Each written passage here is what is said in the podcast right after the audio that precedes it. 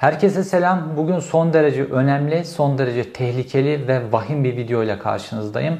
TÜGVA isimli paralel devlet yapılanmasının elinde ERP diye bir yazılım olduğu, bu yazılımın doğrudan nüfus ve vatandaşlık işleri genel müdürlüğüne bağlı olduğu Buradan 80 milyonun bütün datalarını, bilgilerini çektikleri ve bunları istedikleri gibi kullandıklarına ilişkin bir sızıntı olmuştu. Kim tarafından? Eski bir TÜGVA çalışanı tarafından. Bu eski TÜGVA çalışanı bu ERP sisteminin 2015-2016 yılı gibi patladığı, 80 milyonun bilgisinin kimin eline geçtiğinin belli olmadığını söylemişti. Bugüne kadar ERP sistemini hiç görmediniz. Bu videoda sizi ERP sisteminin içerisinde dolaştıracağım.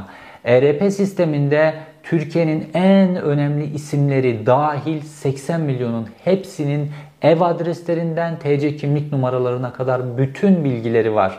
Bu videoda Fenerbahçe Kulübü Başkanı Ali Koç'tan Türkiye'nin en zengin insanlarından Murat Ülker'e, Meral Akşener'den Kemal Kılıçdaroğlu'na, Ali Babacan'dan Ahmet Davutoğlu'na ve bana kadar herkesin bilgilerinin olduğunu hatta devletin her yerde aradığı fakat bir türlü bulamadığı Yeşil Kod adlı o meşhur Mahmut Yıldırım var ya JITEM'in MIT'in kullandığı onun ev adresinin dahil bu ERP sisteminin içerisinde olduğunu göreceksiniz. Huzurlarınızda yine bilgi dolu, dop dolu ama bu sefer çok vahim bir videoyla karşınızdayım.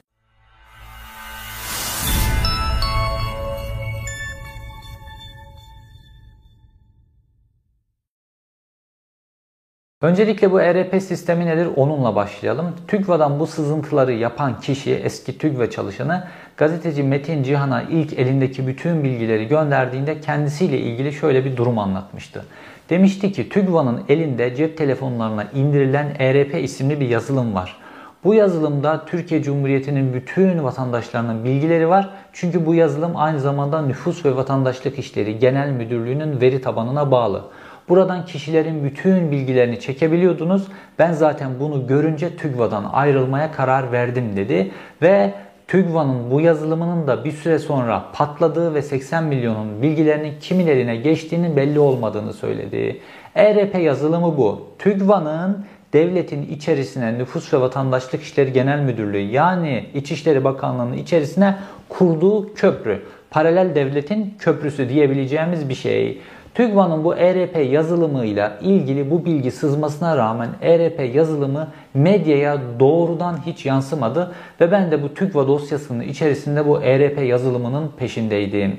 Ve ERP yazılımını elinde bulunduran, geçmişte kendisiyle TÜGVA ile ilişki içerisinde olan, belki de halen ilişkisi devam eden bir kişi ERP yazılımıyla ilgili benimle kontağa geçti ve kendisiyle karşılıklı olarak uzak bilgisayar eksenli olarak bu ERP yazılımının içerisinde dolaştık. ERP yazılımını doğrudan kendi bilgisayarımın içerisine indirmedim. Çünkü bu tamamen illegal bir şey. 80 milyon kişinin verileri var bunun içerisinde. Fakat ERP yazılımının içerisinde dolaştığımız videoların ekran kayıtlarını size göstereceğim.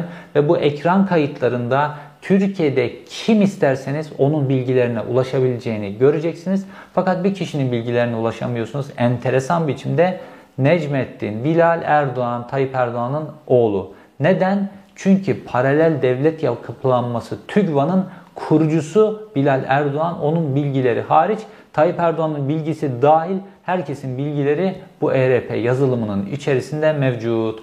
Önce kendimden başlayalım.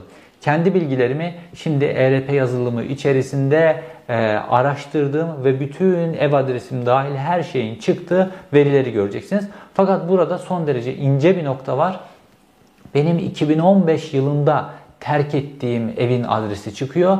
Buradan da şunu anlıyoruz ki bu ERP yazılımı 2015 yılında patlamış fakat o zamandan beri bunu bizden gizlemişler. Fakat bu patlamanın nasıl olduğuna ilişkinde bilgileri videonun devamında bulacaksınız. Önce kendi bilgilerimden başlıyoruz. Gördüğünüz gibi ekranda ERP yazılımının bir örneği var. Bu yazılımın içerisinde adınızı ve soyadınızı yazdığınız bir bölüm var. Yukarıda solda adınızı ve soyadınızı yazdıktan sonra aşağıda bilgileri döküyor. Bilgileri döktükten sonra tıkladığınızda bütün bilgilerin hepsini bir kişiye ait bilgileri görüyorsunuz. TC kimlik numarası, ana baba adı, doğum tarihi, doğum yeri, nüfus kütük bilgileri, ayrıca ev adresi dahil her şeyler var. Sağ tarafta ise aynı hanedekiler diye bir seçenek var. Orayı tıkladığınızda o kişiyle, aradığınız kişiyle aynı evde yaşayanların bilgilerini görüyorsunuz. Bir altındaki aynı binadakileri tıkladığınızda da o kişiyle aynı binada yaşayan bütün komşularının detaylarını görebiliyorsunuz. Ki bu seçmen meselelerinde, seçim zamanlarında AKP açısından son derece avantajlı bir şey. Binalardaki seçmenleri görebilmesi açısından son derece ilginç. Aynı zamanda baktığınızda bu ERP yazılımının 23 yaş üstü insanları çıkıyor. 23 yaş ve 23 yaşının üzerindeki insanları çıkardığını görüyorsunuz. Çünkü bu aynı zamanda TÜGVA'nın hedef kitlesi. TÜGVA kamuya personel yerleştirdiği için TÜGVA, TÜGVA gibi yapıların esas amacı kamuda kadrolaşmak olduğu için işte insanlar üniversiteden mezun oluyorlar, KPSS'ye giriyorlar filan. Esas kamuya girme yaşları 23 yaşına geliyor. Dolayısıyla 23 yaşın üzerini baz almış TÜGVA ve 23 yaşın üzerindeki verileri çekmiş ERP yazılımının içerisinden çoluğu çocuğu çekmemiş. Dolayısıyla da 23 yaş üzerinde Türkiye Cumhuriyeti'nde yaşayan kim varsa onların hepsinin bilgileri bu ERP yazılımının içerisinde mevcut. Şimdi popüler bir isme geçelim. Mesela Tarkan, Tarkan Tevetoğlu, Türkiye'nin en ünlü şarkıcısı. Onun bilgilerine geçelim. Gördüğünüz gibi sol tarafa Tarkan Tevetoğlu'nun ismini yazdığımızda e, sorgulaya tıkladığımızda Tarkan Tevetoğlu ile ilgili bütün bilgiler çıkıyor ve satırı komple seçip bastığımızda Tarkan'ın TC kimlik numarası 6 ile başlayıp 0 ile bitiyormuş. Aradaki rakamları güvenlik nedeniyle vermiyoruz. Ana adı Neşe, baba adı Ali, doğum yeri Azey, Almanya'da doğmuş. 17-10-1972 doğumlu. E, İkizdere nüfusuna kayıtlı ve Tarabya mahallesinde oturduğu ev. Bütün bilgileri çıkıyor Tarkan'la ilgili. Şimdi muhalefete geçelim. Muhalefet partilerine geçelim. Mesela Ahmet Davutoğlu'ndan başlayalım. Ahmet Davutoğlu'nun ismini yazıp arama onun öncesinde aramalar yapmıştım. Şimdi Ahmet Davutoğlu'nun ismini yazalım. Ahmet Davutoğlu'nun ismini yazıp aramaya tuşuna bastığımızda Ahmet Davutoğlu ile ilgili de bilgiler çıkıyor. Bakıyorsunuz Ahmet Davutoğlu satırını seçip tıkladığınızda Ahmet Davutoğlu ana adı Memnune, baba adı Mehmet Duran, doğum yeri Taşkent, Çankaya'da oturuyor. Çankaya'da nerede oturduğu, TC kimlik numarası dahil her şey var. Ali Babacan'a geçelim. Yeni muhalefet partilerinden birisi tıpkı Ahmet Davutoğlu gibi. İşte Ali Babacan'a geçtiğimizde gördüğünüz gibi Ali Babacan'ın bilgilerine girip sorgulaya tıkladığımızda Ali Babacan'ın bütün bilgileri çok kısa süre içerisinde seçiliyor ve Ali Babacan'ın TC kimlik numarasından tutun da ev adresine kadar bütün bilgilerin hepsini satırı seçip yazdır detayına bastığımızda büyük şekilde de görebiliyoruz. TC kimlik numarasından doğum yerine kadar oturduğu Çankaya'da Üniversiteler Mahallesi'nde oturuyormuş. Bütün bilgilerin hepsini çıkartabiliyoruz.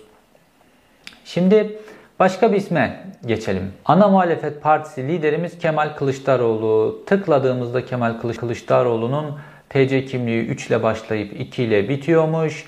Ee, adresi Çankaya Çukurambar mahallesinde oturuyormuş. Detaylı adresini vermiyorum. Nüfus ili Tunceli nüfusuna kayıtlı 17-12-1948 doğumluymuş. Bütün bilgileri çıkıyor. Bir başka muhalefet lideri İyi Parti Genel Başkanı Meral Akşener. Meral Akşener'in bilgilerini yine sol tarafa girdiğimizde ve sorgulama butonuna bastığımızda Meral Akşener'le ilgili de bütün bilgiler aynı şekilde dökülüyor.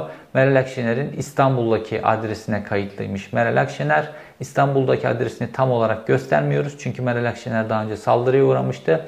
Fakat Meral Akşener'in de TC kimlik numarasından tutun da bütün bilgilerin hepsine ulaşabiliyorsunuz. Fenerbahçe Kulübü Başkanı Ali Koç. Ali Koç'un bilgilerine baktığımızda Ali Koç'un da işte mahalle bilgisinden tutun da TC kimlik numarasına kadar TC kimliği 6 ile bitiyormuş. Yıldırım Ali Koç'muş bu arada Ali Koç'un ismi. Babası Mustafa Rahmi. E, nüfusa kayıtlı olduğu yer Ankara altında. Şu an adresi Beykoz'da Anadolu Hisarı mahallesinde oturuyor Ali Koç'ta. Bütün Ali Koç'un bilgilerini görebiliyoruz. Burada Fenerbahçe Kulübü Başkanı. Bir başka zenginden gidelim. Murat Ülker. Yine bütün kimlik bilgilerinin gizli olması gereken Türkiye'nin en büyük iş adamlarından bir tanesi. Murat Ülker'in bilgilerini de sorguladığımızda Murat Ülker'in evinin adresinden TC kimlik numarasına kadar bütün bilgilerin hepsi dökülüyor ortaya. Murat Ülker bildiğiniz gibi Üsküdar'da oturan Ülkerlerin evi biliniyor zaten orada. Murat Ülker'in bütün bilgileri dökülüyor. Ta daire kapı numarasına kadar Murat Ülker'le ilgili bütün bilgiler var. Gelelim Türkiye'nin en önemli insanına Recep Tayyip Erdoğan. Acaba bu veri tabanında Recep Tayyip Erdoğan var mı? Var. Ne enteresansa oğlu Bilal Erdoğan'ın ki yok ama Recep Tayyip Erdoğan'ın bilgileri veri tabanımızda var.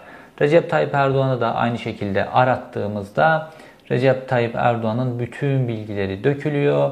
TC kimlik numarasından nüfusa kayıtlı olduğu yere kadar Ondan sonra adreste Küçük Çamlıca mahallesinde Avcı Kazım Sokak olarak geçiyor. Daire 1, 6'ya A2 numarasında oturuyormuş Recep Tayyip Erdoğan. TC kimliği de 1 ile başlayıp 0 ile bitiyormuş Recep Tayyip Erdoğan'ın.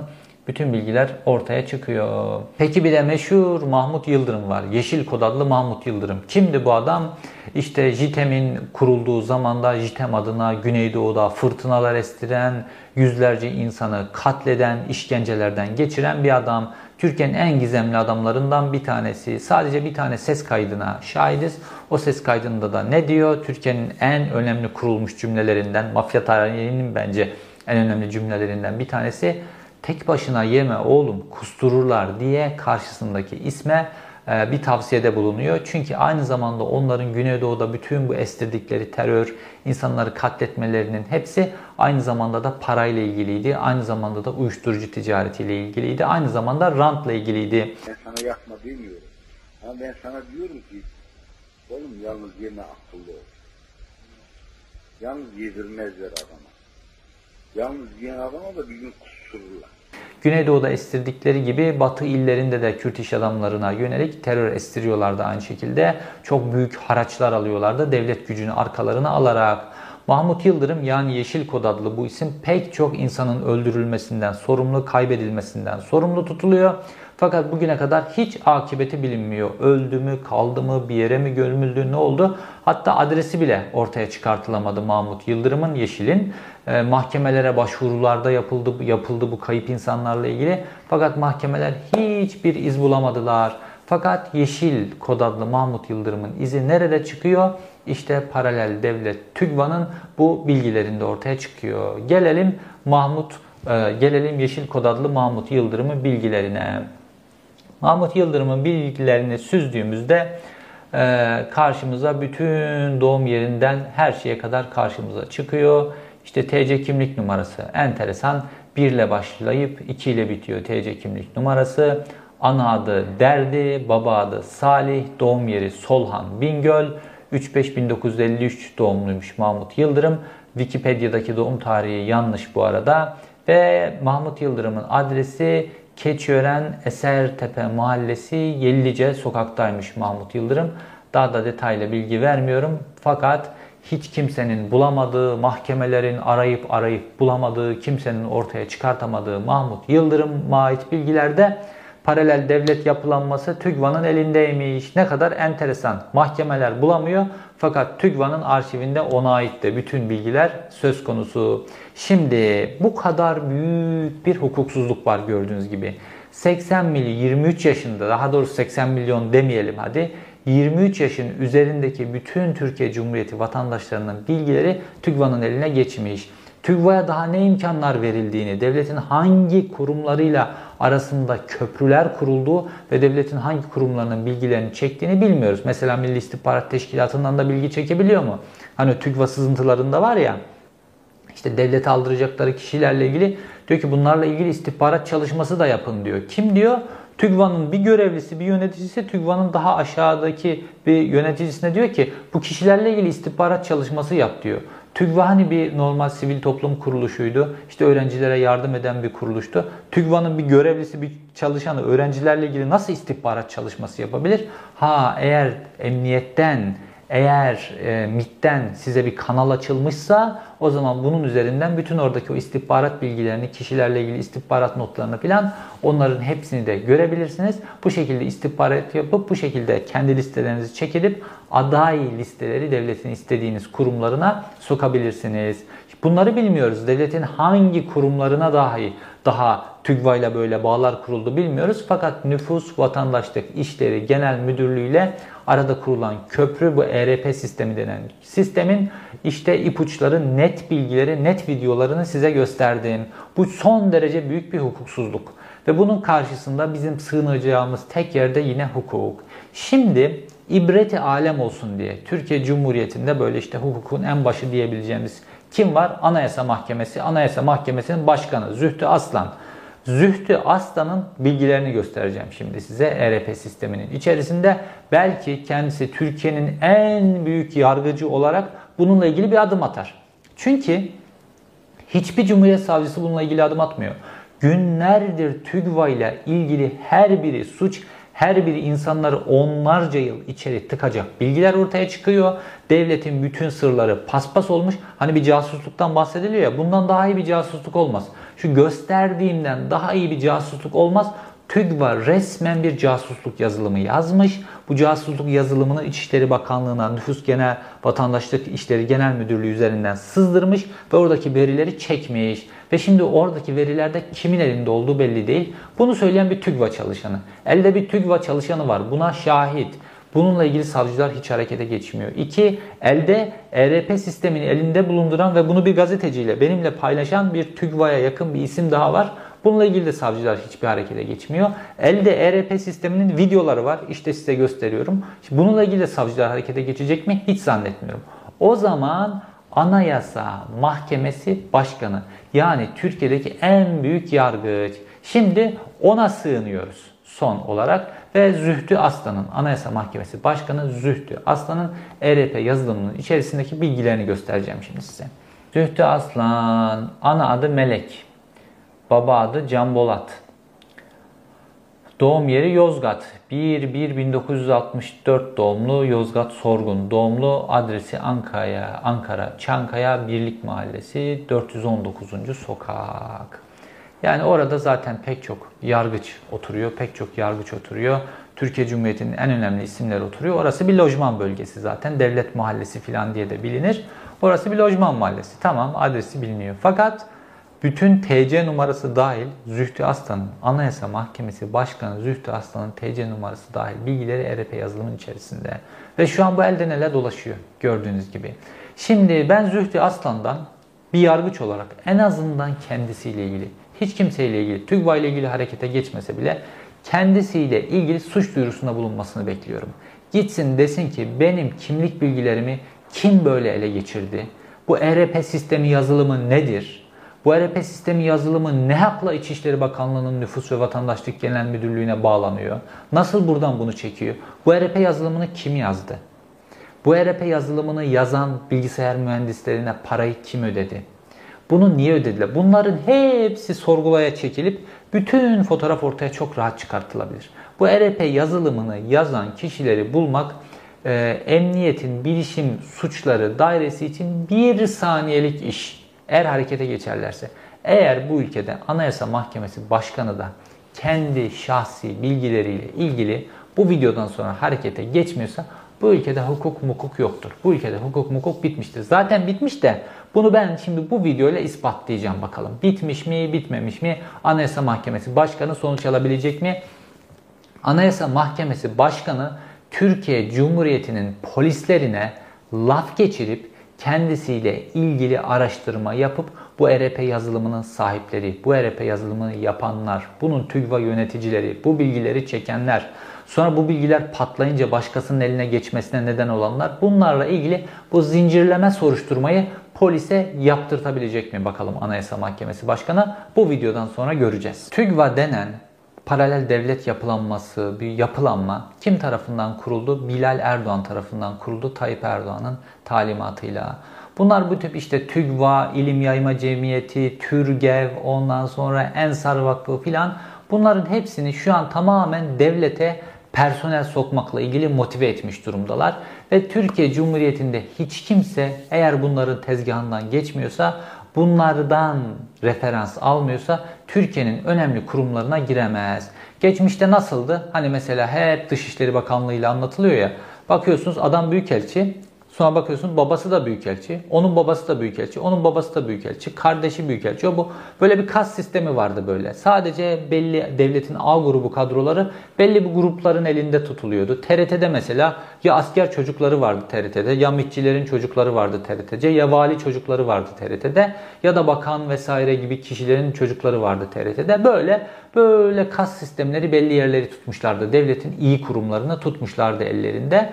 Ve bu sayede güzel güzel yaşayıp gidiyorlardı. Şimdi o taraftan bambaşka bir tarafa savrulduk. Şimdi de işte TÜGVA, TÜGVA, e, TÜRGEV, ENSAR filan bu gibi yapılar sadece bunların referans listelerinden geçenler devletin bu A grubu kadrolarına alınıyorlar.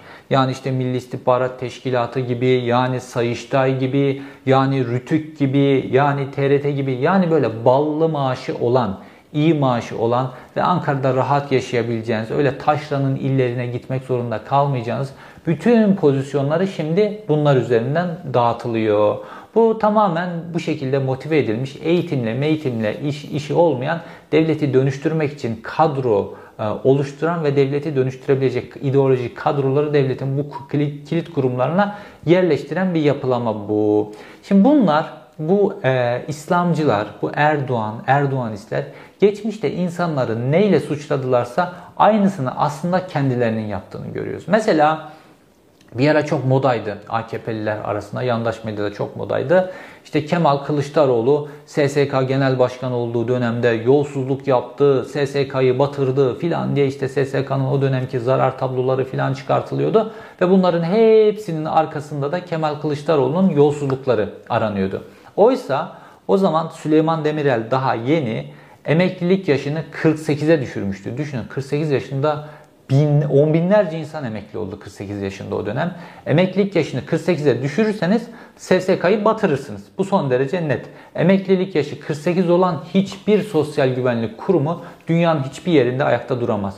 SSK'nın başına Bill Gates'i getirseniz o bile SSK'yı kurtaramaz. Kemal Kılıçdaroğlu da o döneme gelmiş, denk gelmiş SSK Genel Müdür olarak 48 yaşına inmiş. Dolayısıyla SSK'nın bütün bilançosu bozulmuş ve SSK zarar etmiş. Kılıçdaroğlu'nun yönetimini, şuyu buyu filan yaptığı siyaseti şunu bunu eleştirirsin ama SSK Genel Müdürlüğü'ndeki mevzusu bu Kılıçdaroğlu'nun. Fakat Kılıçdaroğlu'nu yolsuzlukla suçladılar. Fakat şu an kendileri tepeden tırnağa, damara kadar her türlü yolsuzluğun içerisindeler. Yolsuzluklarını anlatmaya kelimeler yetmiyor artık. Ee, Türkiye'nin, Cumhuriyet'in, tarihinin en büyük yolsuzluklarını hatta Türkiye Cumhuriyeti tarihi boyunca işlenmiş bütün yolsuzluklarını binle çarpın o kadar çok yolsuzluk yaptılar şu 20 yılda. Kendileri esas yolsuzluğun içerisindeler. Ve mesela şimdi KHK ile ihraç edilmiş bazı polisler var ya özellikle emniyet istihbarattan ihraç edilmiş polisler. Onlara şöyle bir iftira atmışlardı mesela Sabah gazetesinde. İşte bu polisler emniyet istihbaratın altından bir tane kablo döşemişler. Fiber optik kablo. Bilmem ta nereye kadar, Oran şehrine kadar. Orada bir ev kiralamışlar. Ondan sonra oradan emniyet istihbaratın bütün verilerini çekmişler. Böyle fantastik süslenmiş bir hikaye anlattılar. Fakat ya belediye elinizde o zaman da belediye başkanı Melih Gökçek. Bütün emniyet istihbaratının etrafını kazın. Şu fiber optik kabloyu bulun. Sonra hangi eve gidiyormuş onu da bulun. Dolayısıyla oradan belki çıkarırsınız kim. Ne orayı kazdılar, ne böyle fiber optik kablo var, ne kimse devletin e, emniyet istihbarat gibi bir kurumundan başka bir yere bir kablo bağlamış. Öyle bir şey yok. Fakat şimdi işte bu ERP yazılımıyla görüyoruz ki kendileri İçişleri Bakanlığı'na kablo bağlamış. Kendileri aslında İçişleri Bakanlığı'ndan bütün verileri çekecek bir yazılım yapmışlar ve bütün verileri de çekmişler. Şimdi bu net biçimde delilleriyle ortaya çıkarıyor, çıkıyor. Mesela yaptıkları suçlamalardan bir tanesi. İşte solcular din düşmanı. Ondan sonra yıllarca solcular din düşmanı, din düşmanı dediler. Fakat şu an kendileri dindar bir iktidar olduklarını iddia eden kendileri dine o kadar büyük bir zarar verdiler ki bütün milleti dinden nefret eder hale getirdiler. Bunlar esas din düşmanı. Bunların dine verdiği zarar, bu İslamcıların dine verdiği zararı bu hiçbir solcu, hiçbir kemalist, hiçbir e, suçladıkları işte ateistler falan hiç kimse vermemiştir. Veremez de zaten. Din düşmanı da değil zaten. Solcular din düşmanı değil. Din, dindar olmayabilirsiniz ama Kendileri esas din düşmanı. Bunların dine verdiği zararı hiç kimse vermemiştir. E işte bir grubu da paralel devlet yapılanması filan diye suçluyorlar. Şimdi görüyoruz ki kendileri paralel devlet yapılanması. Bunların hepsi tek tek ortaya çıkıyor. Fakat bu ERP yazılımı ile ilgili son derece kritik bir durum var. O da şu ki bu ERP yazılımı patladığında kimin eline geçtiği belli değil diyor. Kim?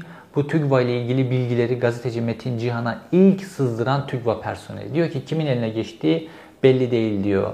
Fakat bu ERP yazılımının e, çektiği bilgiler bir süre sonra işte Darknet dediğimiz sistemler gibi Bulgaristan'da bir sitede görülüyor. Yüklenmiş vaziyette ve bu Bulgaristan'daki site üzerinden işte aramalar yaparak bazı bilgiler çekebiliyorsunuz. Fakat bu yazılımın bu bütün o dataları filan indirmiyor. Fakat daha sonra bu dataların indirildiği ve Darknet üzerinden pazarlandığı ortaya çıkıyor. Peki bu nasıl bir tehlike? Şimdi bu ERP yazılımındaki bilgilerin de e, kademe kademe e, e, kişilerin ulaşabildiği yani TÜGVA'daki işte yöneticilerin ulaşabildiği bir kademe var. TÜGVA'daki alt personelin ulaşabildiği kademeler var. Şimdi üst personelin ulaştığı kademede aynı zamanda kişilerin TC kimliklerinin fotoğraflarının, ondan sonra pasaportları varsa pasaportlarının fotoğraflarının, taranmış hallerinin, pasaport bilgilerinin filan olduğu şeyler gözüküyor. Bu daha bir üst aşama. Alt aşamadakiler de işte size az önce gösterdiğim şekilde bilgileri görebiliyorlar. Şimdi bu üst aşamadaki bilgilerin bu Darknet'te ya da bu alt aşamadaki bilgilerin Darknet'te böyle satılması ve tehlikeli ellere geçmesinin Türkiye Cumhuriyeti normal evinde yaşayan bir vatandaşın başına getirebileceği felaketler var. Mesela birisi sizin bu kimlik bilgilerinizi bu şekilde kullanarak bir Bitcoin hesabı açabilir ve bu Bitcoin hesabı üzerinden kara para transferleri yapabilir ve kara para radarına yakalanabilirsiniz ve bir gün gelir sizin başınıza bir dava açılır. Kendinizi anlatana kadar aylar yıllar geçer hayatınız mahvolur. Bu çeşitli suçlarda kullanılabilir bu gerçek kimlik bilgileri. Çünkü artık böyle dünyadaki bütün sistemler neredeyse gerçek kimlik bilgileri istiyorlar. Gidiyorsunuz işte bir tane marketten bir tane kullanat hatlardan bir tanesini alıyorsunuz. O kullanat e, telefon hattını bile açabilmek için size karşıdaki operatör diyor ki işte e, te, kimlik kimliğinin fotoğrafını gönder diyor ya da ehliyetinin fotoğrafını gönder. Siz onun fotoğrafını gönderiyorsunuz. Hemen o hattı açıyor. Şimdi TÜGVA'nın yöneticilerinin elinde kimlik fotoğraflarının da görülebildiği bir sistem var. Bu kimlik fotoğrafının da görülebildiği sistemle birisinin adına bir hat açılabilir. Bu hattan suç işlenebilir ve bu suçu bu işlemediğine kişi kendisini anlatabilene kadar Türkiye'nin yargı sisteminde ya da dünyada uluslararası bir suç işlenebilir. Herhangi çok kötü suçlar da işlenebilir. İnsanın ömrü kararır. Aklanmak için ömrü kararır. Böyle suçlar işlenebilir. Bunun dışında devletin bir de mahremiyeti var. Devletin bazı bilgilerinin başka birisinin eline geçmesi kabul edilemez. Yani mesela işte Facebook'la ilgili bir şey oluyor, kıyametler kopuyor dünyada. Bilmem bir tane alışveriş sitesinin veri tabanı patlıyor, kişilerin kullanıcı bilgileri işte mail adresleri filan, ev posta işte e, e, gönderilen kargoların gireceği posta adresleri filan ortaya çıkıyor. Skandal oluyor dünyada. Bununla ilgili yargılamalar açılıyor. Bu kabul edilemez bir şey. Veri güvenliği son derece önemli bir şey. Ya bu Türkiye Cumhuriyeti Nüfus Vatandaşlık e, İşleri Genel Müdürlüğü'nün elindeki veriler. Ve bu veriler patlamış vaziyette şu anda. E, TÜGVA üzerinden patlamış vaziyette ve İçişleri Bakanlığı kulağının üzerine yatıyor. Ya bu devletin hiç mi onuru haysiyeti yok ya? Devletin elindeki bilgilerin böyle pazara saçılmasının hiç mi bir devlet görevlisine şu an İçişleri Bakanlığı koltuğunda oturan kişi, şu an Cumhurbaşkanlığı koltuğunda oturan kişi, şu an Türkiye Cumhuriyeti vatandaşlarının güvenliğinden sorumlu Emniyet Genel Müdürlüğü, Emniyet Genel Müdürü, Milli İstihbarat Teşkilatı Başkanı, Türkiye Cumhuriyeti'nin savcıları, Anayasa Mahkemesi Başkanı bunların hiçbirisinin mi umurunda değil? Yani devletin bu derece pazara ayağa düşmesi, devletin en kritik bilgilerinin, vatandaşlarıyla ilgili kritik bilgilerin böylesine pazara düşmesinden hiç kimsenin mi, hiç kimsenin mi umurunda değil? Bu kadar mı artık böyle devletin haysiyeti, kurumların haysiyeti yerlere düşmüş vaziyette? Bunun hiç mi kimse hesabını sormayacak? Hiçbir tane Cumhuriyet savcısı yok mu Türkiye Cumhuriyeti'nde? Şuna bir şey yapacak. Günlerdir TÜGVA ile ilgili rezalet bilgiler ortaya saçılıyor. Bir tane savcı harekete geçmiyor. Ya bu Türkiye Cumhuriyeti'ndeki bütün savcılar AKP'li mi? Bu Türkiye Cumhuriyeti'ndeki bütün savcılar Tayyip Erdoğan fanatiği mi? Değil. Türkiye Cumhuriyeti'ndeki pek çok savcı Tayyip Erdoğan'dan önce göreve başladı. Tayyip Erdoğan'dan nefret ediyorlar. Ya biriniz de görevinizi yapın canım. İşinizi kaybedebilirsiniz. Sürülebilirsiniz başka bir yere. Hiç olmazsa dersin ki kardeşim ben 80 milyon insanın e, bilgilerinin böyle ortaya saçılmasına karşı dava açtım. Soruşturma açtım. Bundan dolayı da görevimden atıldım dersin. Ya ismin yürür, efsane olursun. Çoluğuna çocuğuna bunu bırakırsın. Böyle bir tane savcı da mı yok ya? Ya hadi onu geçtik. Bu barolar ne yapıyorlar ya? Türkiye'de bir sürü baro var. Barolar sözde çok da muhalif. E bu barolar niye birleşip bir araya gelip de bununla ilgili bir dava açmıyor? Her gün eylem yapmıyor, bir şeyler yapmıyorlar. Avukatlar da kulağının üzerine yatıyor. Herkes kulağının üzerine yatıyor. E ne olacak? Bizim bilgilerimiz böyle ortaya saçılacak. Birisi girecek benim ismimi, ev adresimi bulacak.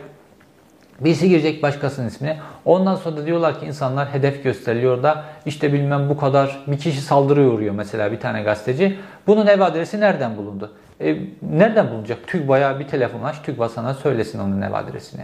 İş bu kadar basit. TÜGVA, TÜGVA'da herkesin ev adresi var. İşte bir sürü gazeteci mesela eski ülkücü gazeteciler saldırıya uğradılar. Meral Akşener'in basın danışmanı saldırıya uğradı. Aa bunların adresi nereden biliniyor? E TÜGVA'ya bir telefon aç zaten bunun adresleri çıkıyor sana adresini versin. TC kimliğini de versin. Ondan sonra nüfus kütüğünü de versin. Anasının babasının ev adresini de versin. Hatta aynı binada yaşayan kişilerin de adresini versin. İstediğini versin. İstersen e, TÜGVA'nın yöneticisini tanıyorsan sana adamın pasaportunun fotoğrafını da versin. Fotoğrafı da olsun elinde.